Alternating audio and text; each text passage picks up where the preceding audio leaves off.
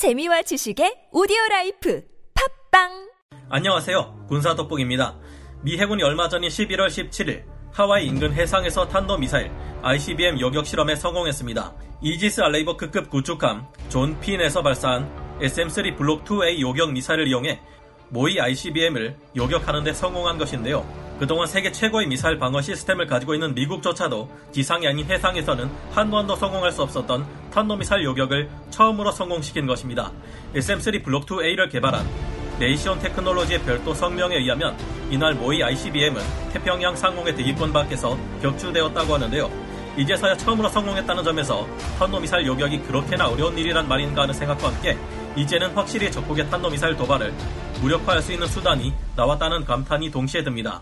그런데 만약 우리가 살고 있는 지금 이곳 대한민국으로 핵탄두로 장착한 탄도미사일이 날아온다면 우리는 이를 우리 군 자체만의 힘으로 막을 수 있을까요? 가능하다면 어떤 방식과 과정을 통해 핵미사일을 막을 수 있는 것일까요?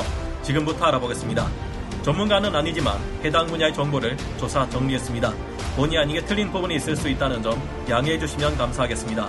우리만의 힘으로 핵미사일을 막아낼 수 있는가? 가장 좋은 시나리오는 적이 우리에게 탄도미사일을 발사하기 이전에 찾아내어 그 지점을 타격하는 한국형 kill chain을 완성하는 것일 겁니다.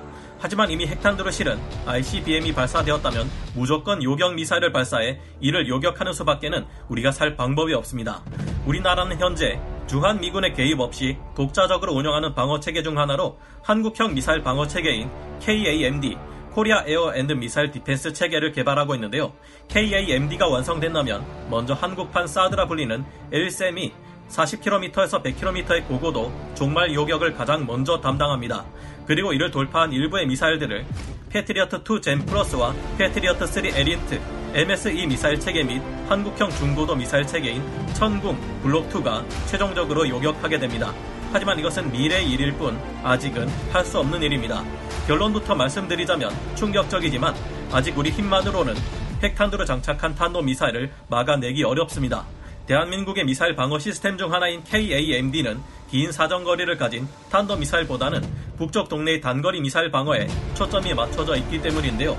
현재 확보되어 있는 것을 기준으로는 우리와 가장 가까이 있는 북쪽에 그 국가가 날리는 미사일에 대한 방어 체계이기 때문에 KAMD는 고도 10km에서 30km의 하층 방어 체계를 말합니다. 우선 감시를 위한 자산으로 우주 공간에 군 전용 위성 통신인 아나시스2가 배치되어 있으며 올해까지 군사용 정보, 정찰 인공위성 5대를 배치할 계획입니다. 지상에는 Super Green Pine 레이더 2개가 있으며 해상에는 세종대왕급 구축함 3척이 있습니다. Super Green Pine 레이더는 이스라엘의 엘타사가 개발한 능동형 위상 배열 탄도탄 감시 레이더인데요. 이 레이더는 최대 900km 밖의 표적을 탐지할 수 있으며 앞으로 두 기를 더 도입할 예정입니다. 이를 보완하기 위해 해상에서는 KD-3 세종대왕급 구축함 3척에 AN-SPY 1D V 이지스 레이더가 가동되고 있습니다. 비능동형 위상 배열 레이더인 이 레이더는 900km에서 1000km에 달하는 탐지 거리를 자랑합니다. 또한 공중에서는 2737 조기 경보 통제기가 360도 모드에서 최대 481km까지 탐지 및 식별할 수 있는 메사 전자식 신형 레이더를 가동 중인데요. 이 레이더는 시야를 30도로 제한할 경우 탐지 거리가 무려 740km까지도 늘어날 수 있습니다. 2737은 현재 4기가 우리나라에 도입되어 있는 상태입니다. 이와 함께 고고도 무인 정찰기인 RQ4 글로벌 호크 또한 3대가 배치되어 있습니다. 정찰기로 다소 팔콘 2000S 2대 또한 배치 완료되어 있습니다. 적의 미사일을 탐지했다면 이를 요격할 미사일이 필요하겠죠. 이를 위해서는 패트리어트2와 패트리어트3 지대공 미사일이 8포대 이상 배치되어 있으며 천공 블록 1 지대공 미사일 18포대 또한 배치되어 있습니다. 몇 년 전부터 도입을 하려 했던 사드 또한 이제 우리나라에 배치하는 쪽으로 의견이 쏠리고 있고 최근에는 별다른 반대 없이 노후 장비 교체까지 완료한 상태입니다. 하지만 현재 갖춰져 있는 이 체계만으로는 KAMD는 미완성된 상태라 볼 수 있습니다. 안타깝게도 우리나라의 KAMD는 명백한 한계를 가지고 있습니다. 현재 우리 해군이 운용 중인 세종대왕급 구축함 3척은 적의 탄도미사일을 레이더로 탐지할 수 있지만 추적 및 요격할 수 있는 BMD 능력이 빠져 있습니다. 아, 날아오는데, 날아오는데. 정작 볼 수는 있는데 발만 동동 구를 뿐 요격은 할 수 없는 것이죠.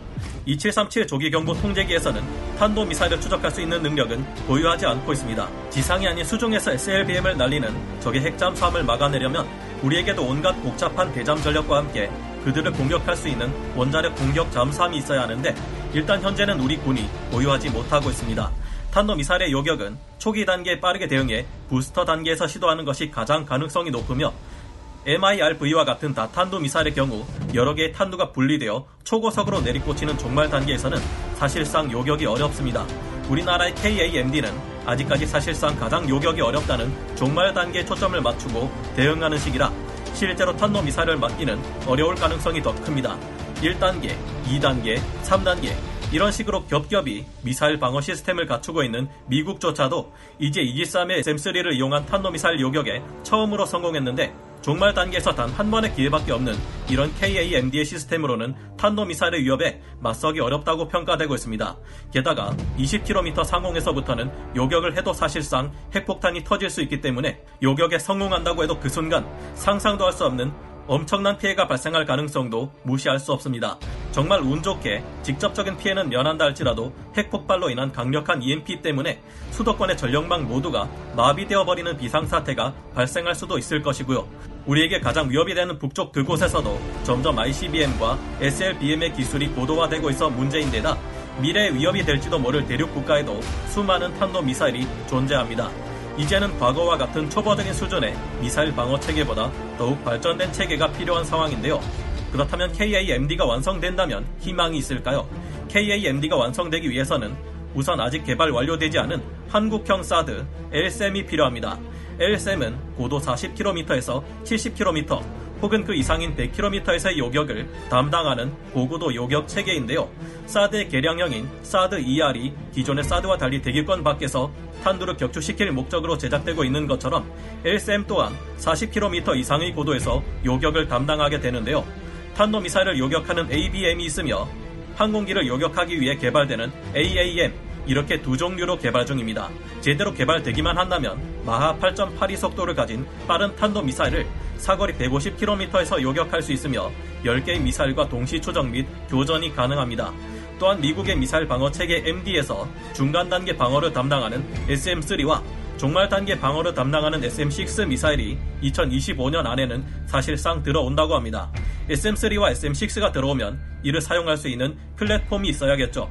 우리 해군은 기존의 세종대왕급 구축함 3척에 BMD 5.1 체계를 적용할 예정이며 탄도 미사일을 요격하는 BMD 능력이 보강된 세종대왕급 배치2가 실전 배치될 것이랍니다.